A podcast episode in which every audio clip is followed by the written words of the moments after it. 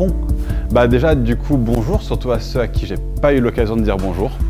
Euh, pour ceux qui ne me connaissent pas, je m'appelle Nathan, donc je suis un des, responsables euh, de, cette église. Et puis vous avez le bonjour de la part de Kevin et David. Euh, Kevin était à Quimper la semaine dernière pour rendre visite à une de nos églises sœurs. et puis David était déjà en vacances, il est toujours en vacances, et Kevin est parti le rejoindre au ski. donc je pense qu'il passe un bon moment là-bas, et bah, il pense à vous, il vous passe le bonjour. Donc voilà. On va parler aujourd'hui d'un sujet. Euh, ah, on a. Est-ce qu'on a le PowerPoint? J'en aurais un petit peu besoin aujourd'hui. Souvent, je peux faire sans, mais aujourd'hui, je crois que j'en aurais besoin. Oui, oui, euh, j'ai tout préparé à l'avance. oui, euh, mais on peut commencer sans. On peut commencer sans, c'est pas un souci de commencer sans.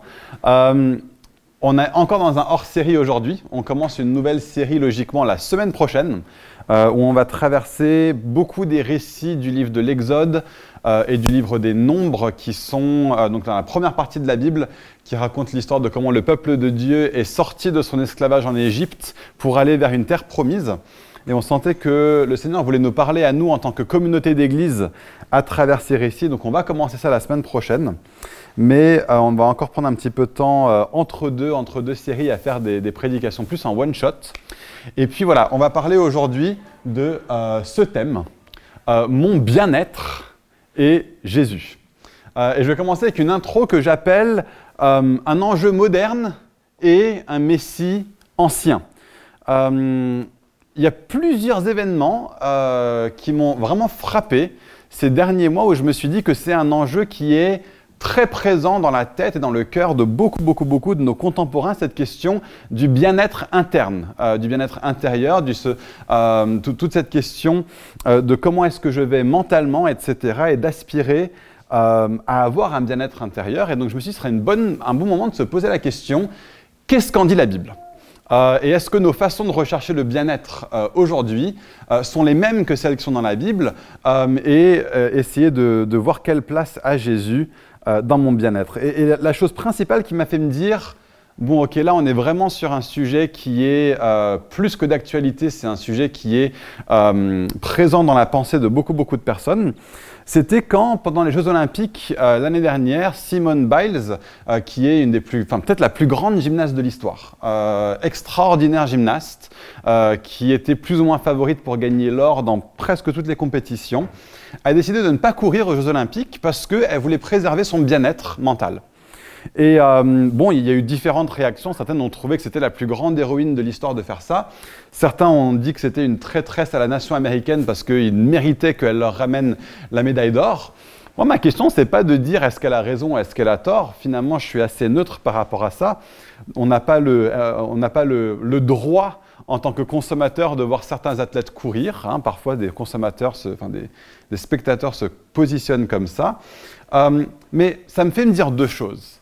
Ça me fait me dire que, euh, d'une part, c'est un sujet qui est d'actualité et donc c'est un, sujet qui est important pour un grand, grand, grand nombre de personnes dans notre société. Et parce que Jésus est Seigneur de notre société, j'ai envie de comprendre autant que possible notre société dans laquelle on se trouve euh, parce que Jésus est Seigneur de ça. Et parce que Jésus règne sur ça. Et Jésus règne, euh, et, dans le domaine de son règne, c'est important qu'on soit au fait de ce qui se passe, de ce qui se dit, de ce qui est pensé.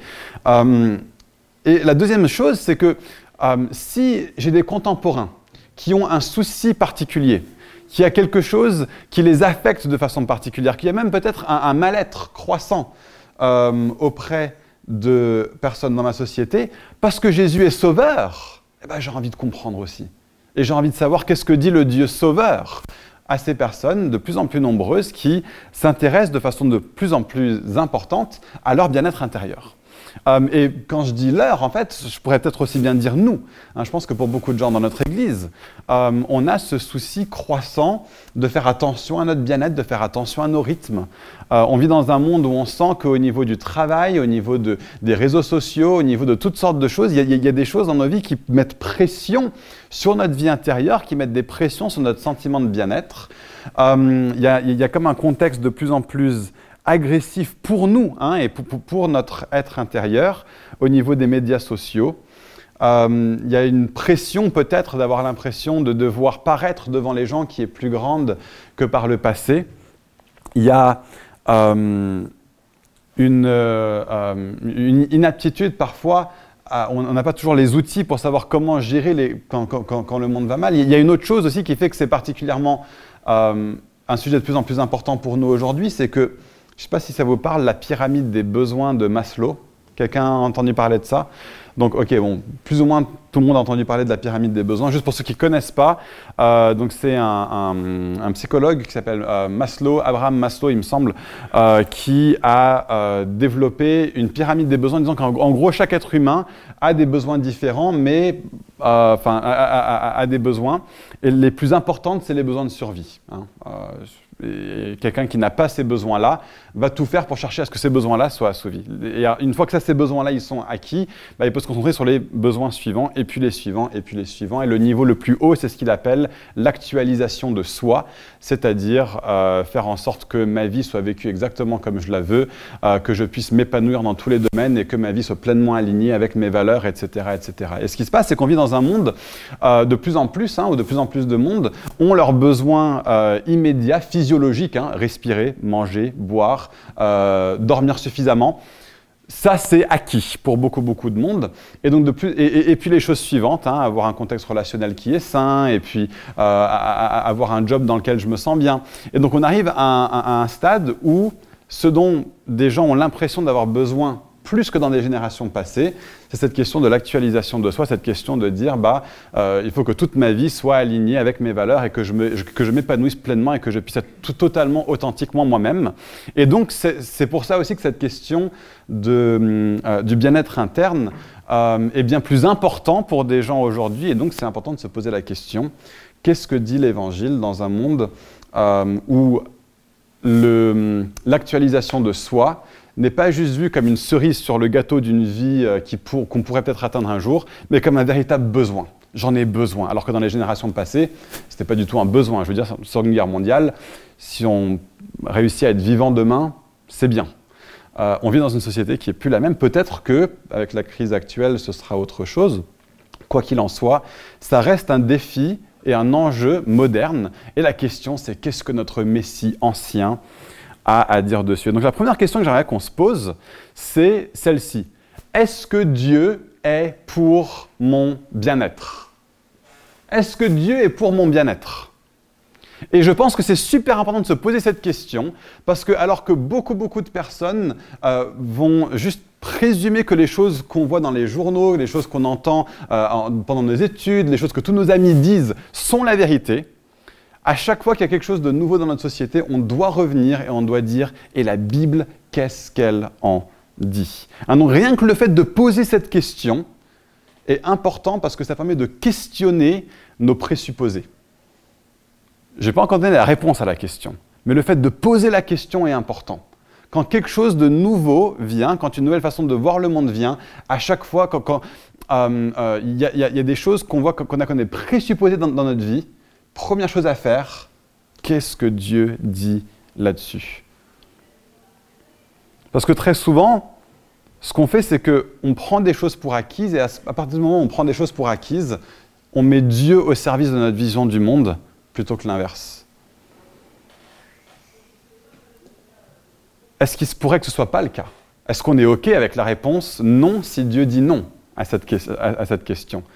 Et si ses objectifs ne sont pas les siens Hein, ce genre de question devrait être la première étape bibliquement à se poser, de laisser Dieu orienter la conversation, de laisser Dieu cadrer la conversation. Et donc je commencer avec une réponse toute simple à cette question. Est-ce que Dieu est pour mon bien-être? Et la réponse toute simple est Rebecca Oui. C'est ça. Ah, oui. Juste un bref survol de la Bible nous permet d'apporter cette réponse extrêmement simple. Oui, Dieu est pour notre bien-être. Dieu crée un monde qui est bon. Et il place l'homme dedans. Et il mandate l'homme pour développer le monde, pour cultiver le monde, pour faire croître les choses dans ce monde. Le monde est bon et Dieu veut que l'homme vive bien dans ce monde.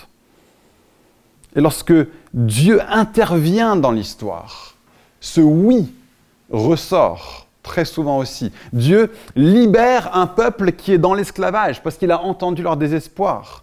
Dieu prend parti pour ceux qui sont opprimés, ceux qui sont faibles, ceux qui sont malheureux, ceux qui sont affligés. Dieu vient en Jésus pour offrir à l'homme une vie qui est marquée par, selon ce que dit Jésus, une vie en abondance. Il guérit les maladies, il libère de divers types d'afflictions.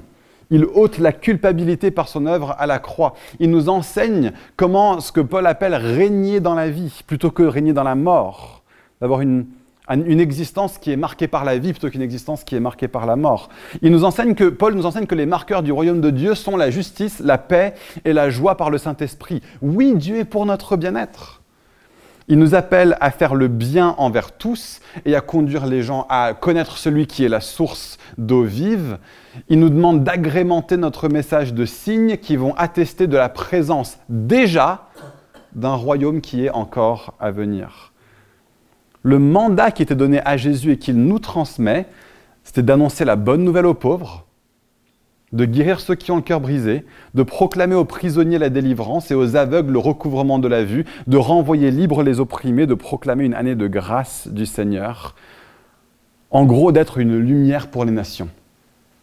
Voilà ce que Dieu demande de nous. Dieu veut qu'à travers nous, les autres trouvent le bien-être donc nous sommes appelés à préparer, hein, tels des, signes avant-coureurs, à préparer le moment où le règne céleste de Christ vienne pleinement sur la terre, qui va conduire à un moment où il n'y aura plus larmes, ni deuil, ni cri. Apocalypse 21, verset 4. On pourrait aussi rajouter ni dépression, ni anxiété, ni mal-être mental, ni fragilité interne, ni trouble de la personnalité, ni confusion sexuelle, ni tristesse, ni brisure, ni fracture relationnelle, ou quoi que ce soit d'autre. Voilà ce vers quoi Dieu nous emmène. Voilà la volonté de Dieu au sens très simple. Et d'une certaine manière, ça suffit. Ce oui. Ça suffit pour prier. Pourquoi est-ce qu'on prie? Dans quel sens est-ce que je prie? Dans ce sens-là. Que le bien de Dieu vienne de la façon la plus entière possible sur la terre maintenant. Ça suffit pour s'approcher de Dieu. Est-ce que Dieu veut mon bien? Oui, et il a tout fait par son Fils pour que tu puisses t'approcher de lui. Il est mort à la croix pour que tu puisses venir et apprécier cette relation avec celui qui est notre bien-être ultime et qui veut notre bien-être. Ça suffit pour savoir comment nous conduire au quotidien. Hein, si nous cherchons le bien-être de tous, nous ne ferons pas mal. Si nous cherchons le mal-être des gens, nous ne ferons pas bien. C'est aussi simple que ça. La vie chrétienne, parfois, c'est très simple. Hein. Le, Dieu veut le bien-être physique, mental, émotionnel, spirituel, matériel, financier, sexuel, intellectuel de tous. L'épanouissement humain fait partie des objectifs à rechercher en tant que citoyen du royaume de Dieu. Donc oui est une réponse juste à la réponse qu'on vient de poser, est-ce que Dieu est pour mon bien-être, et non est une réponse fausse à cette question. Par contre, c'est important qu'on définisse ce oui, qu'on nuance ce oui. La première chose à voir, c'est que d'une part, Dieu a une vue d'ensemble. Oui, Dieu est pour notre bien-être, mais n'oublions pas que Dieu a une vue d'ensemble et nous avons une vue partielle. Hein, le bien-être ultime et général de l'humanité passe parfois par le mal-être temporaire et localisé de certains. Hein, il semble que pour tous les récits comme l'Exode, hein, où Dieu délivre son peuple, on, voit euh, de la destruction sur fond de libération. Pensez aux Égyptiens. Le, le bien-être des Égyptiens, il avait bon dos, alors que Dieu était en train de libérer son peuple. Et on voit d'autres récits comme l'arche de Noé qui, lui, inclut de la délivrance, oui, pour Noé, mais sur fond de destruction. L'objectif final de Dieu est toujours le bien-être humain, comme une sorte de, corollaire d'un objectif divin qui est plus grand encore et qui sert aussi au bien-être humain, mais cet objectif divin plus grand encore, c'est de mettre en vue sa propre gloire au sein du monde, pour le bien de l'homme, et surtout pour la gloire de Dieu par-dessus tout. Alors, on pourrait faire dix prédications entières juste sur ces quelques mots que je viens de dire. Je ne vais pas le faire, on va s'arrêter là, je le pose. Euh, si vous avez des questions dessus, n'hésitez pas à venir m'en parler. Mais c'est important qu'on ait comme, comme mais à ce oui le fait que Dieu a une vue d'ensemble. Que le bien-être ultime et général de l'humanité passe parfois par le mal-être temporaire et localisé de certains.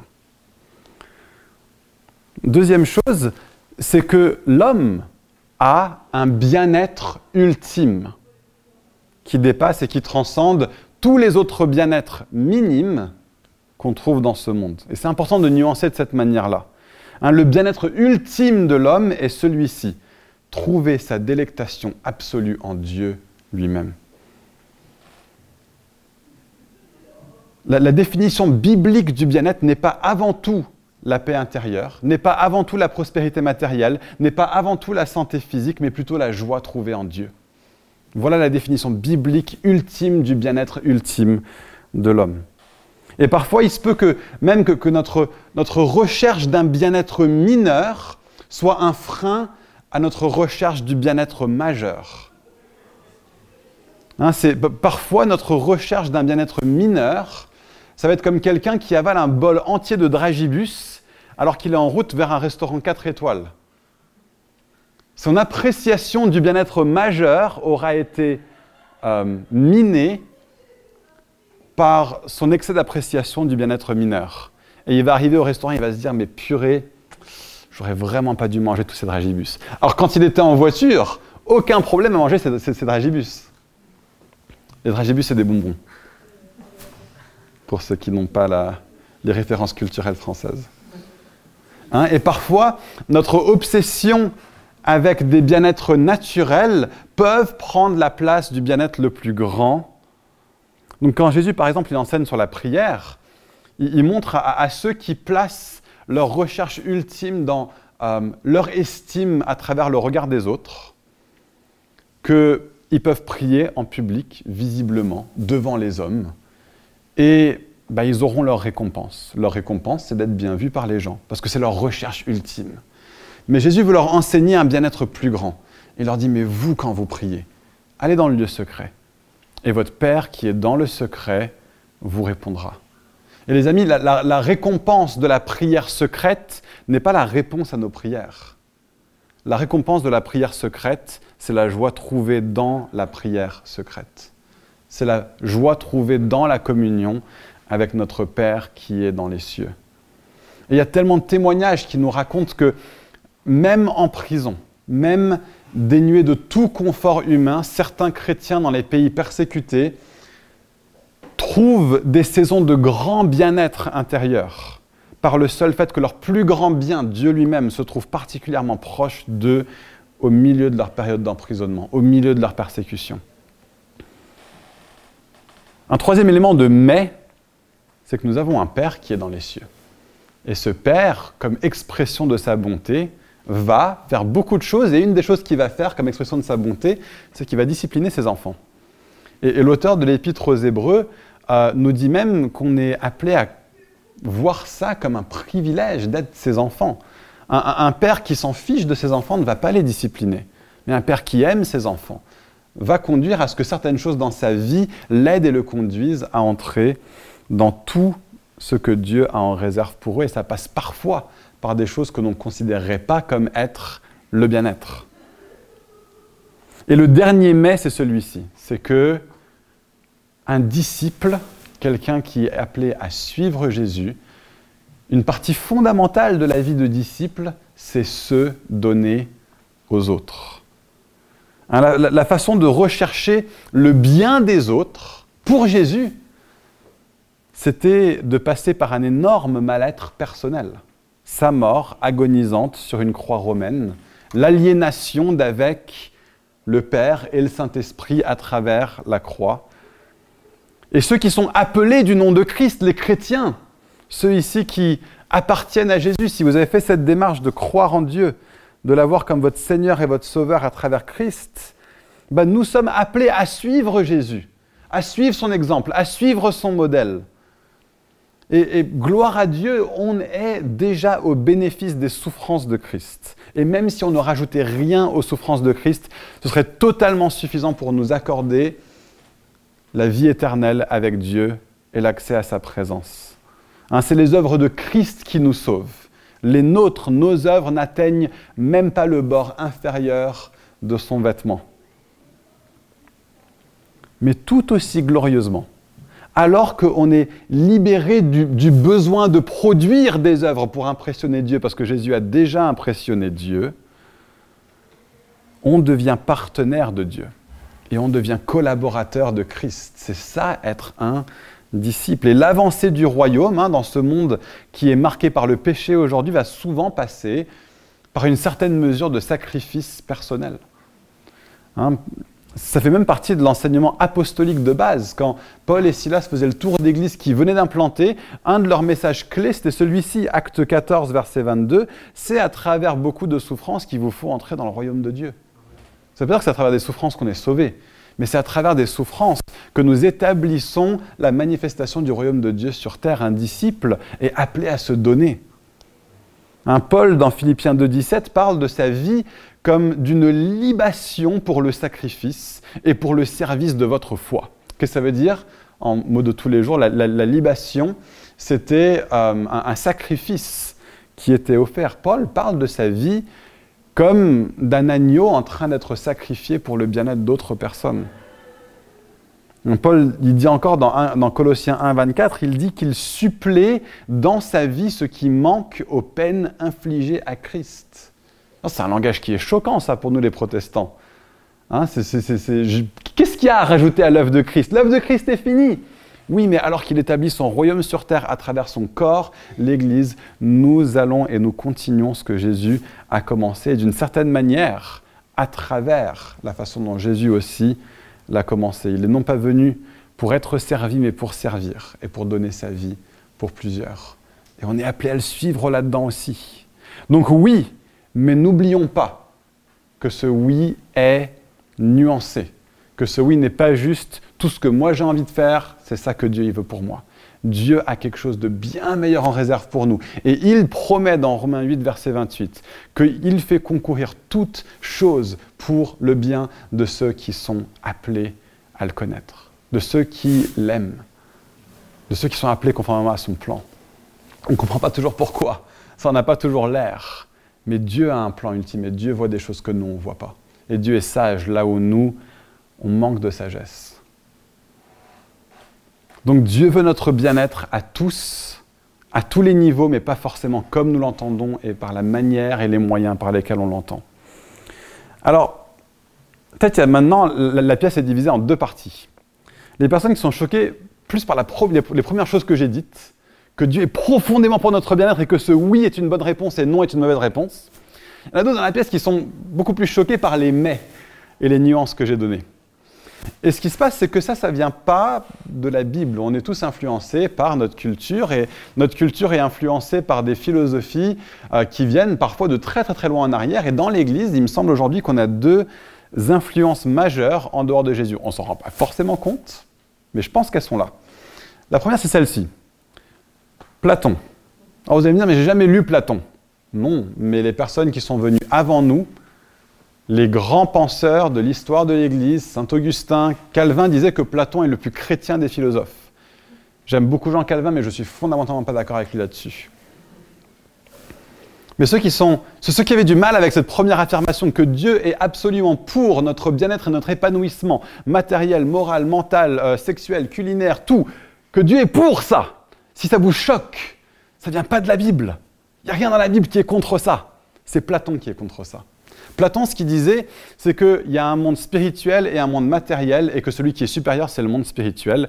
Et en fait, que tout ce qui correspond au matériel et à la chair, c'est mauvais, et il faut absolument, absolument, absolument s'en débarrasser pour que notre vie soit aussi débarrassée des choses concrètes et matérielles et mondaines de ce monde. Vous allez me dire, mais c'est très biblique ça. Mais la Bible ne parle pas comme ça. La Bible ne nous, ne nous appelle pas à ignorer notre vie matérielle. Hein, donc si pour vous, le fait de faire la fête, le fait de boire de l'alcool, le fait d'écouter de la musique non chrétienne, le fait de jouer aux jeux vidéo, le fait de passer la soirée à raconter des blagues et à rire à gorge déployée, euh, d'apprécier un art autre que l'art sacré, ou toute autre chose de ce style. Si, si, pour vous, ces choses-là, c'est ah, quand même légèrement teinté, C'est légèrement douteux pour un chrétien né de nouveau. Vous tenez ça de Platon plus que de Jésus. Platon a enseigné que le monde immatériel est profondément séparé du monde matériel, alors que dans la Bible, ces deux choses-là sont appelées à devenir unies. La Bible ne nous présente pas une telle vision du monde matériel et du monde immatériel que celle de Platon. Ce n'est pas séparé ces deux choses-là. Ces deux choses-là sont imbriquées. Ah, on ne sépare pas de cette manière le séculier et le sacré. On ne sépare pas le ciel et la terre. Le ciel et la terre sont appelés à être réconciliés. Le but de Dieu est d'unir la perfection du ciel à la terre plutôt que de conduire les chrétiens saints et purs à fuir la terre matérielle. On a, on a un appel de transformation au sein de ce monde plutôt que de séparation totale. La sainteté dans la nouvelle alliance se manifeste par le fait d'entrer dans le monde et de le transformer de l'intérieur, comme le Samaritain dans la parabole du bon Samaritain. Et donc cette tendance qui est présente dans l'Église, hein, qui, qui, va froncer le sourcil à l'idée qu'une personne spirituelle puisse avoir une vie qui honore Dieu, tout en se donnant à tout ce qui conduit à l'épanouissement humain, au-delà de la prière et du jeûne, de l'évangélisation, de l'étude biblique. Tout ça, ça vient de la philosophie de Platon, plutôt que de l'exemple et de l'enseignement de Jésus, le Dieu qui mangeait, le Dieu qui buvait, le Dieu qui racontait des blagues, et c'est attesté par beaucoup d'experts du Nouveau Testament qu'un nombre de choses que Jésus dit est profondément teinté d'humour, le Dieu qui travaillait, le Dieu qui s'habillait, le Dieu qui vivait dans notre monde réel et qui nous a appelés nous aussi à le faire. La, vision biblique du bien-être émotionnel, mental, financier, sexuel, culturel, matériel, culinaire, etc., n'est pas ce, platonisme qui est pourtant tellement présent dans la tradition chrétienne excessivement spiritualisante. Mais il n'y a pas que Platon qui est dans l'Église. Il y en a un autre, il s'appelle Épicure. Et Épicure est plus présent dans le monde que dans l'Église. Épicure, c'est un autre philosophe grec, et pour lui, le but de la vie se résume presque exclusivement à la recherche du bonheur ici et maintenant. Et cette philosophie marque profondément notre siècle. Et comme souvent ce qui se passe en dehors de l'Église, eh ben, ça va venir et ça va affecter à l'intérieur de l'Église. Et donc le fait d'être choqué par cette deuxième partie, par tous les mais, à nouveau, ça ne vient pas de la Bible. Ça vient d'Épicure et d'autres philosophes de son acabit.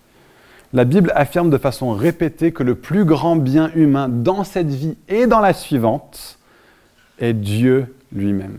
Il est le plus grand bien.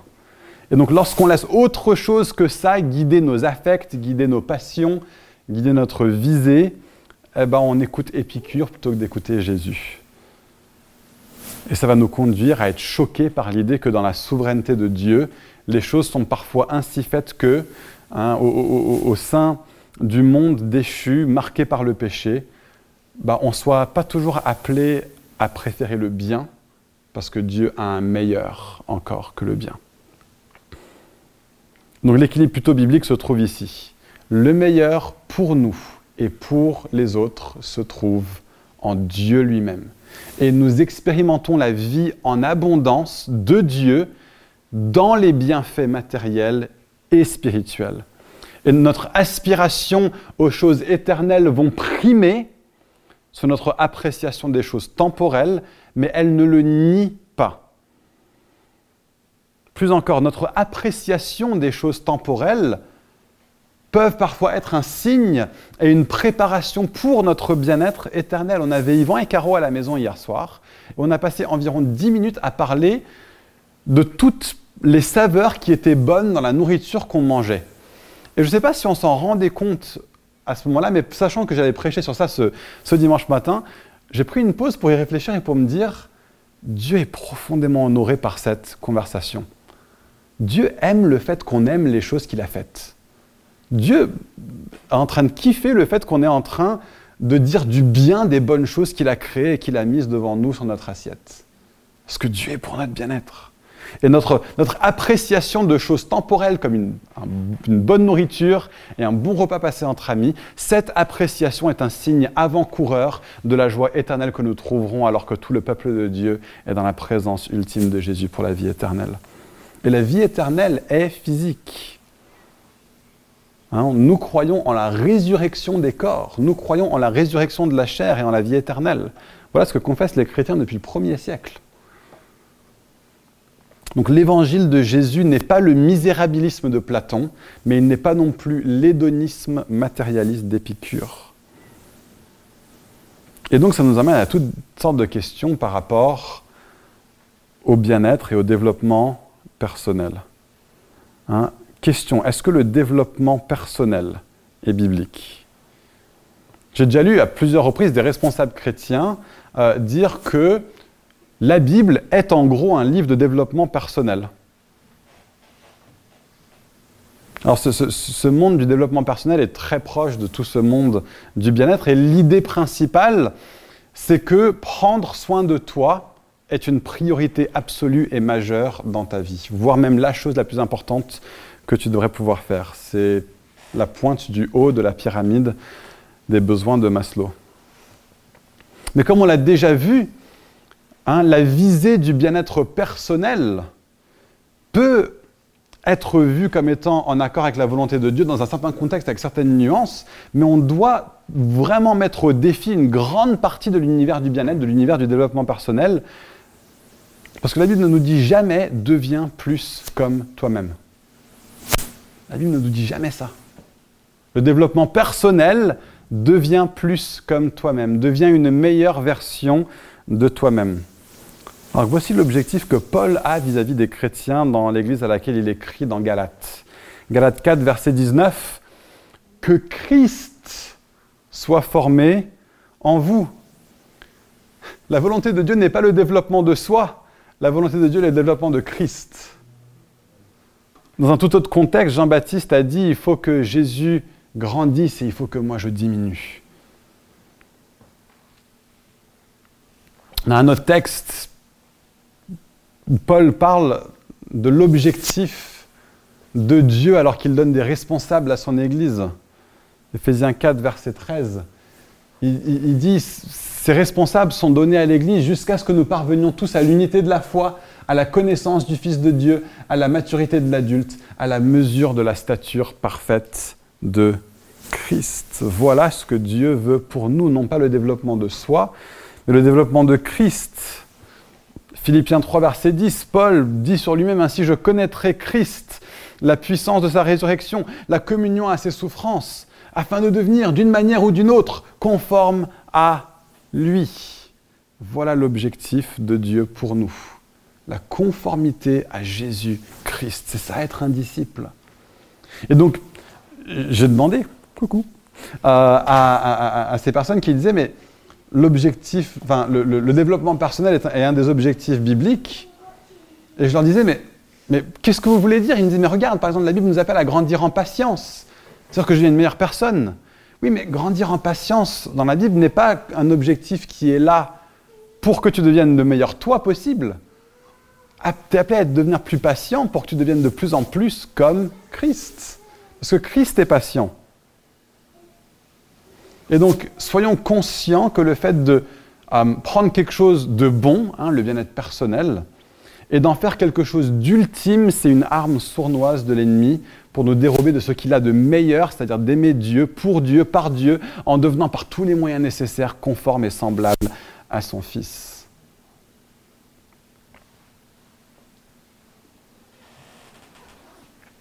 Donc, est-ce que le développement personnel est biblique? Réponse A. Non, la Bible promeut plutôt le développement de Christ. On repose la même question, est-ce que le développement personnel est biblique? Quelques autres passages qui nous aident encore à répondre à cette question. Marc 8, versets 34 à 36. Si quelqu'un veut être mon disciple, qu'il renonce à lui-même, qu'il se charge de sa croix et qu'il me suive. En effet, celui qui voudra sauver sa vie la perdra, mais celui qui la perdra à cause de moi et de la bonne nouvelle la sauvera. Et que servira-t-il à un homme de gagner le monde entier s'il perd son âme? Marc 10, versets 29 à 30. Personne n'a quitté, à cause de moi et à cause de la bonne nouvelle, sa maison ou ses frères, ses sœurs, sa mère, son père, sa femme, ses enfants ou ses terres, sans recevoir au centuple, dans les temps présents, des maisons, des frères, des sœurs, des mères, des enfants et des terres, avec des persécutions et, dans le monde à venir, la vie éternelle. Et donc, alors que le monde du développement personnel nous fait cette promesse deviens plus comme toi-même, la Bible nous dit meurs à toi-même. La, mort à soi est le programme de développement de la Bible pour nous en tant que chrétiens. Et ça peut nous sembler extrêmement violent, extrêmement trash, mais la réalité, c'est que le développement personnel, en fin de compte, est une chimère. C'est un mensonge. Ça ne marche pas aussi profondément, aussi durablement. Mais la Bible nous appelle à mourir à nous-mêmes et incroyablement, c'est là-dedans qu'on trouve la vie. C'est en mourant à nous-mêmes que nous trouvons la vie, dans le temps présent et dans l'avenir. Je connais tellement, tellement de personnes qui ont décidé de dire au revoir à des pères, à des mères, à des frères, des sœurs, des terres, et qui ont trouvé dans cette vie, dans cette vie, des pères et des mères, des frères, des sœurs, des terres, et des persécutions dans cette vie. Et dans les temps à venir, ils savent qu'ils ont la vie éternelle. Je vois beaucoup plus de paix intérieure chez un grand nombre de ces personnes-là que chez des personnes qui passent leur vie à courir après leur propre développement personnel. Parce que c'est une chimère. Donc réponse A, non, la Bible ne promeut pas le développement, personnel, la Bible promeut le développement de Christ. Réponse 2, non, la Bible te fait la proposition suivante. Meurs à toi-même. Meurs à toi-même. Et c'est le Dieu qui nous promet une vie en abondance qui nous demande ça. Il ne nous le demande pas par sadisme, il ne nous le demande pas euh, par euh, volonté de nous conduire à avoir une vie moins heureuse. Il nous promet la joie dans le Saint-Esprit à travers ça. Comme le disent mes amis de l'église de Mantes-la-Jolie, crève un bon coup. Et c'est là-dedans qu'on trouve de la liberté. Et c'est là-dedans qu'on trouve de la liberté. On n'est plus tourné sur nous-mêmes et sur nos propres problèmes, et alors qu'on se détourne et qu'on se décentre, et qu'on se tourne vers Christ, et qu'on trouve en lui notre joie et notre vie. Alors, question 3. Et tout ce qui est méditation et pleine conscience, alors, ça c'est un truc qui est très présent aussi dans tout cet univers du bien-être, la méditation comme l'outil euh, majeur vers le bien-être, euh, la, la, pleine conscience, prendre un temps où je me recentre, où je souffle, où je médite, etc. pour commencer ma journée. Dès que ça ne va pas, attends, je prends une pause, je médite, je me centre, pleine conscience. Est-ce que c'est ça la volonté de Dieu c'est comme ça le programme de développement de Christ pour nous dans la Bible Bah, je vois pas vraiment beaucoup, beaucoup de ça dans la Bible. Ce que je vois plutôt, c'est Matthieu 4, versets 17 à 20. Repentez-vous, car le royaume des cieux est proche. Suivez-moi et je ferai de vous des pêcheurs d'hommes. Alors, les gens qui sont pas très bons pour tout ce qui est prendre du temps, dans le calme, réfléchir, qui sont très dans l'action, dans l'action, dans l'action, me disent Vas-y Nathan, c'est génial, prêche, continue. Mais j'ai pas fini. Euh, le fait de prendre du temps, le fait de s'arrêter, le fait de méditer sur les vérités de Dieu est une des choses profondes que Dieu veut pour nous, pour notre transformation intérieure. Parfois, on est tellement dans l'action parce qu'on ne veut pas prendre le temps de s'arrêter et dire Seigneur, qu'est-ce que tu dis sur ma condition? Seigneur, qu'est-ce que tu dis sur ma situation hein, la, la, la repentance, ça demande du temps pour s'arrêter. Ça demande du temps pour souffler. Ça demande du temps pour faire abstraction des autres choses et pour se poser des questions. Ça demande de l'intériorité, la repentance. Pareil, 2 Corinthiens 13, verset 5. Examinez-vous vous-même pour savoir si vous êtes dans la foi. Mettez-vous vous-même à l'épreuve. Ne reconnaissez-vous pas que Jésus-Christ est en vous Donc c'est temps à part, c'est temps de méditation, mais d'un ordre tout à fait différent que ceux qui sont proposés dans Calme comme une grenouille. Euh, c'est euh, quelque chose où on est appelé à se poser les questions suivantes. Sur quoi est-ce que tu médites? Et de quoi est-ce que tu prends pleinement conscience? La méditation, oui. Pleine conscience, j'aime bien les mots. J'aime pas beaucoup ce qui est mis derrière. Est-ce qu'on médite sur la vérité biblique hein? Je bâtis ma maison sur la pierre, comme on l'a chanté, sur ta vérité qui reste inchangée. Si c'est sur ça qu'on médite, alors oui, si on médite sur des parties de nos vies où Dieu nous demande d'avancer, oui, on voit ça partout dans les Écritures. Mais si c'est méditer sur toi-même, alors non. Si c'est prendre conscience de toi-même pour toi-même, alors non, on ne voit pas ça dans les Écritures. C'est une orientation qui est totalement différente dans ces pratiques spirituelles qui sont bibliques plutôt que celles qui nous sont proposées par les experts du développement personnel et du bien-être dans le monde. Donc voilà un petit peu un état des lieux de qu'est-ce que dit la Bible. Donc on va finir avec une dernière question, question 4. Alors comment je fais pour aller mieux? Parce qu'il y a beaucoup de gens qui sentent un réel mal-être intérieur et ça ne nous aide pas et ça ne nous sert pas en tant qu'Église de juste dire ouais ils sont fragiles, ouais c'est rien, vas-y relève-toi, non, non, sois fort. Non, on ne voit pas ça non plus comme réponse dans la Bible. On ne voit pas juste sois fort comme réponse dans la Bible. La, faiblesse est un endroit extraordinaire pour que Dieu nous trouve. Et avoir une génération où de plus en plus de personnes adoptent et admettent un sentiment de faiblesse, pour moi, c'est un terrain extrêmement fertile pour l'Évangile. Dans notre faiblesse, il est fort. Donc, c'est fini aussi les églises euh, où tout le monde est appelé à être toujours content, toujours joyeux, à ne pas accepter, à ne pas oser dire qu'il y a des choses qui ne vont pas. Aujourd'hui, ça ne va pas. Aujourd'hui, je ne me sens pas bien. Hein. Euh, je pense qu'il y, a une sorte de revers de balancier d'une société et d'une église où euh, la prise de conscience de quand ça va pas bien était insuffisante, à un revers de balancier où aujourd'hui, il y a une prise de conscience euh, qui est peut-être suffisante, mais où la façon de l'aborder est mal orientée. Et donc comment est-ce que je fais pour aller mieux? J'ai quatre choses. Euh, on va aller du plus théorique au, moins, au, plus pratique, d'accord euh, La première, réponse 1, j'appelle ça comprendre l'état des choses. avoir une vision biblique du monde dans lequel on vit. Parce que souvent, ce qui se passe, c'est que euh, euh, les choses vont mal dans notre vie, ou je ne me sens pas bien à l'intérieur, et donc on va soit dire, ça veut dire que je ne peux pas faire confiance à Dieu, ou bien ça veut dire, euh, c'est pas normal, mm, je dois avoir un vrai problème. Mais la Bible nous enseigne que Dieu est un Dieu qui est bon, et qui a créé un monde qui est bon. Le problème ne se trouve pas du côté de Dieu. Et parfois on va se dire, mais d'autres personnes vont bien, il n'y a que moi qui vais mal, je ne suis pas normal. Mais la Bible dit non seulement que le monde a été créé bon par Dieu, mais aussi que le monde entier est déchu. Peut-être certaines ne, l'admettent pas. Peut-être certaines personnes n'ont pas un problème de bien-être interne, mais ils ont d'autres problèmes dans leur vie. Ce n'est pas anormal d'aller mal. C'est pas anormal d'aller mal. On vit dans un monde qui est déchu. Et ce serait de l'irréalité de vouloir euh, et, de, et de dire la seule chose qui est normale, le seul état qui est normal, c'est d'aller bien. Non, on vit dans un monde créé bon par Dieu et il est bon. Il est digne de confiance et il veut notre restauration.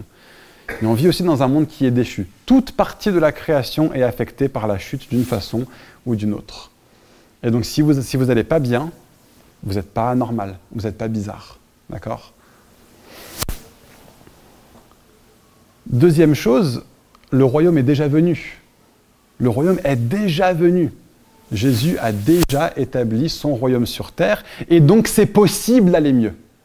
Il y a des gens qui se disent, bah, c'est impossible que j'aille mieux, j'attends de mourir et j'irai au ciel et ce sera mieux.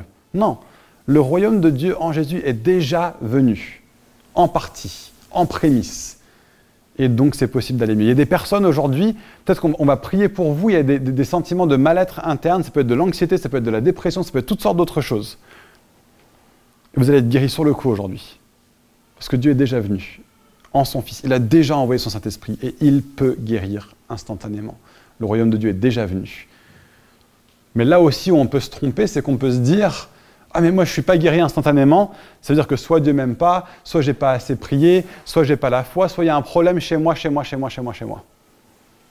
Mais non, la, la Bible dit aussi que le royaume de Dieu n'est pas encore pleinement venu. Il n'est pas pleinement établi. Il y a des choses qui vont guérir chez vous, mais sur le temps et avec la durée. Il y a des choses dans votre vie qui ne guériront pas jusqu'au jour de votre mort. Ce serait une promesse fausse de vous dire qu'au jour de votre mort, tout ira mieux dans votre vie et Dieu vous aura progressivement guéri et restauré. Ce n'est pas vrai. La Bible n'enseigne pas ça. La Bible dit que le royaume sera pleinement établi quand Jésus reviendra. Et là, il n'y aura plus ni larmes, ni cris, ni quoi que ce soit de semblable. Donc, je ne vais pas vous faire de fausses promesses aujourd'hui. Et, et si vous n'avez pas été guéri, si vous n'allez pas mieux, ça ne veut pas nécessairement dire que Dieu, enfin, ça veut pas du tout dire que Dieu vous aime pas, parce que Dieu vous aime. Il est mort à la croix, et donc c'est sûr qu'il vous aime. Ça ne veut pas nécessairement dire que pas, la, enfin, que, que- Dieu ne veut pas. Peut-être que c'est pour un autre moment. Et donc comprendre l'état des choses. Le monde est créé bon, mais le monde est déchu. D'un côté ou de- de l'autre, si on n'est pas dans l'équilibre, on aura du mal. Le royaume de Dieu est déjà venu, et donc la guérison est déjà possible. Mais le royaume de Dieu n'est pas pleinement venu, et donc la guérison n'est pas garantie ou automatique. Au milieu de ça, il y a un équilibre qui va nous aider à avancer. Deuxième réponse que je dirais pour nous aider à aller mieux, c'est de comprendre la grâce de Dieu. C'est le, fait qu'on constate qu'il y a beaucoup, beaucoup de personnes qui ont du mal dans leur vie quotidienne à avancer. C'était une des raisons qui nous a conduit à enseigner sur la, la grâce de Dieu pendant septembre jusqu'à décembre. Pour qu'on puisse comprendre qu'il n'y a aucune condamnation pour ceux qui sont en Christ Jésus. Il n'y a aucune condamnation.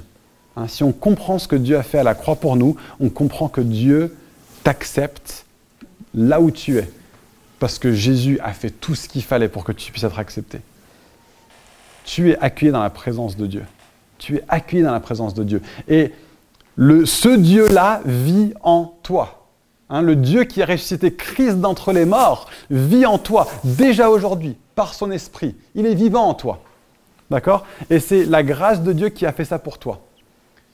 Et donc parce que l'Esprit de Dieu a été actif en toi, si tu es en Christ, l'Esprit de Dieu a été actif en toi pour te conduire à Christ et pour te transformer, il peut continuer à te transformer. Et nous nous reposons non pas sur nos efforts, mais nous nous reposons sur l'effort de Christ. Non pas sur nos œuvres, mais sur les œuvres de Christ. Nous nous reposons non pas sur tout ce que nous on ferait, nos méthodes, nos livres, nos séminaires, nos TED Talks. Il faut que je les comprenne et que je les applique, sinon j'aurais pas mieux.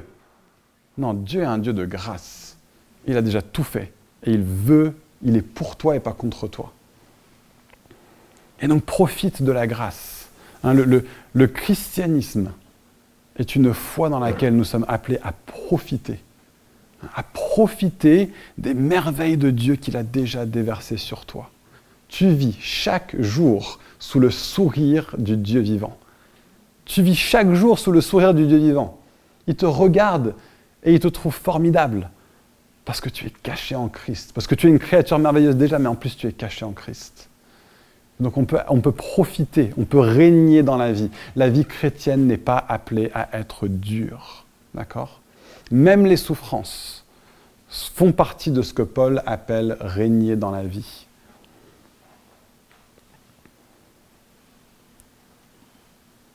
Troisième chose, la puissance du Saint-Esprit. Comment est-ce que je fais pour aller mieux? Dieu a donné son Saint-Esprit et tu peux être rempli de l'Esprit. Tu as peut-être jamais été, j'aimerais prier pour toi ce matin pour que tu reçoives la plénitude du Saint-Esprit. Peut-être que tu as déjà reçu la plénitude du Saint-Esprit, mais c'était il y a tellement longtemps, c'est plus une réalité du quotidien. Paul dit soyez continuellement remplis du Saint-Esprit. Soyez continuellement remplis du Saint-Esprit et la vie du Saint-Esprit en nous, le Dieu de résurrection vit en toi. Et donc nous pouvons, nous pouvons vivre dans le bienfait de la présence de Dieu en nous. Et sa présence en nous est quelque chose que Dieu nous a donné pour, et ce n'est pas une garantie, mais pour nous aider à grandir de plus en plus en plus en ressemblance à Christ. Et alors que nous ressemblons plus à Christ, beaucoup de ces choses qui constituent un mal-être interne tombent et ne sont plus d'actualité. Dieu est un Dieu qui guérit instantanément. Il peut guérir des gens ce matin. Il veut guérir des gens ce matin. Et Dieu est un Dieu qui transforme sur la durée. Et il veut aussi faire ça avec nous. La puissance du Saint-Esprit n'est pas donnée pour rien. Et dernière chose, comment je fais pour aller mieux? Je vous invite à intégrer la mission de Dieu. Intégrer la mission de Dieu. En vous centrant sur Dieu, en vous centrant sur ce que lui, il veut faire partie de quelque chose de plus grand que nous.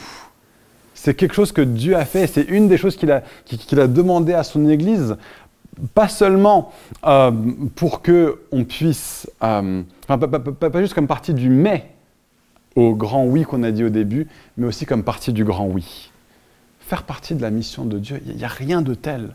Faire partie de ses projets sur la terre, aligner notre vie avec ce que Dieu veut faire. On a parlé la semaine dernière du fait que Dieu a un grand plan. Et si Dieu a un grand plan, qu'est-ce qu'on pourrait faire de mieux dans notre vie que de vivre dans ce plan et de nous associer avec et de nous aligner avec et de vivre dedans?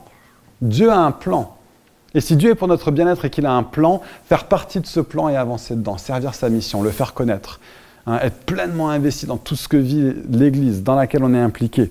Toutes ces choses-là, ça fait partie euh, d'une vie qui est maintenant vécue vers Dieu et toutes, ces choses qui constituent des obstacles pour nous, toutes ces choses qui, constituent euh, des, éléments qui vont euh, être des, des, freins pour nous, vont commencer à perdre en importance. Des choses qui, qui ressemblent aujourd'hui à des montagnes, alors qu'on se focalise sur la grandeur de Dieu et de sa mission. Beaucoup de ces choses qui semblent être des montagnes aujourd'hui vont s'aplanir et vont s'aplatir. Avec le temps, ça prend parfois du temps. Et bien sûr qu'il y a des sacrifices qui sont associés avec ça. Mais tout change. Tout change lorsque l'on se dit à partir de maintenant, ma vie va être orientée autour des projets de Dieu. Comme on a dit la semaine dernière, plutôt d'avoir Jésus comme périphérique à notre vie, on a nos projets, nos vies, nos relations, notre façon d'être, et Jésus qui tourne autour, qui va bénir ici et là, et on va lui, on va lui parler de temps à autre. Mais plutôt c'est Jésus qui est au centre et tout ce que je fais est tourné autour de Jésus et l'Église entière qui est tournée pleinement autour de Jésus, là-dedans, c'est là-dedans que Dieu nous attend. Et c'est là-dedans que pour beaucoup, beaucoup de personnes se trouve le fait de commencer à aller mieux, d'avoir une santé mentale qui est largement améliorée. Parce qu'on on n'est plus focalisé sur nous-mêmes, mais on est focalisé sur d'autres. On est focalisé sur les personnes euh, que Dieu veut toucher à travers nous. On est focalisé sur nos frères et sur nos sœurs et comment on peut les bénir eux. Et alors que eux sont focalisés sur nous, eux aussi se rendent compte comment est-ce que je peux vous, bénir, vous. Et donc on va finir ce matin en priant. On va finir ce matin en prenant un temps euh, où bah, on veut laisser le Saint-Esprit euh, faire ce qu'il a à faire. Et euh, peut-être ce matin vous vous dites, mais c'est vrai, moi je, ça va pas vraiment bien, il y a beaucoup de choses dans ma vie où j'arrive pas à avancer, il y a beaucoup de choses dans, dans ma vie où je me sens pas en bien-être. Dieu peut venir vous changer, vous transformer ce matin. Il y, a, des décisions que vous avez à prendre sur la base de choses qu'on a vues ce matin depuis la Bible. Il y, a une discipline à aspirer chaque jour à être rempli du Saint-Esprit. Il y a une croissance dans la grâce, il y a une implication dans la mission. Mais Dieu veut faire quelque chose ce matin aussi. Et Dieu veut nous transformer ce matin. Donc, ce que je vais vous inviter à faire, euh, c'est on va tous se lever.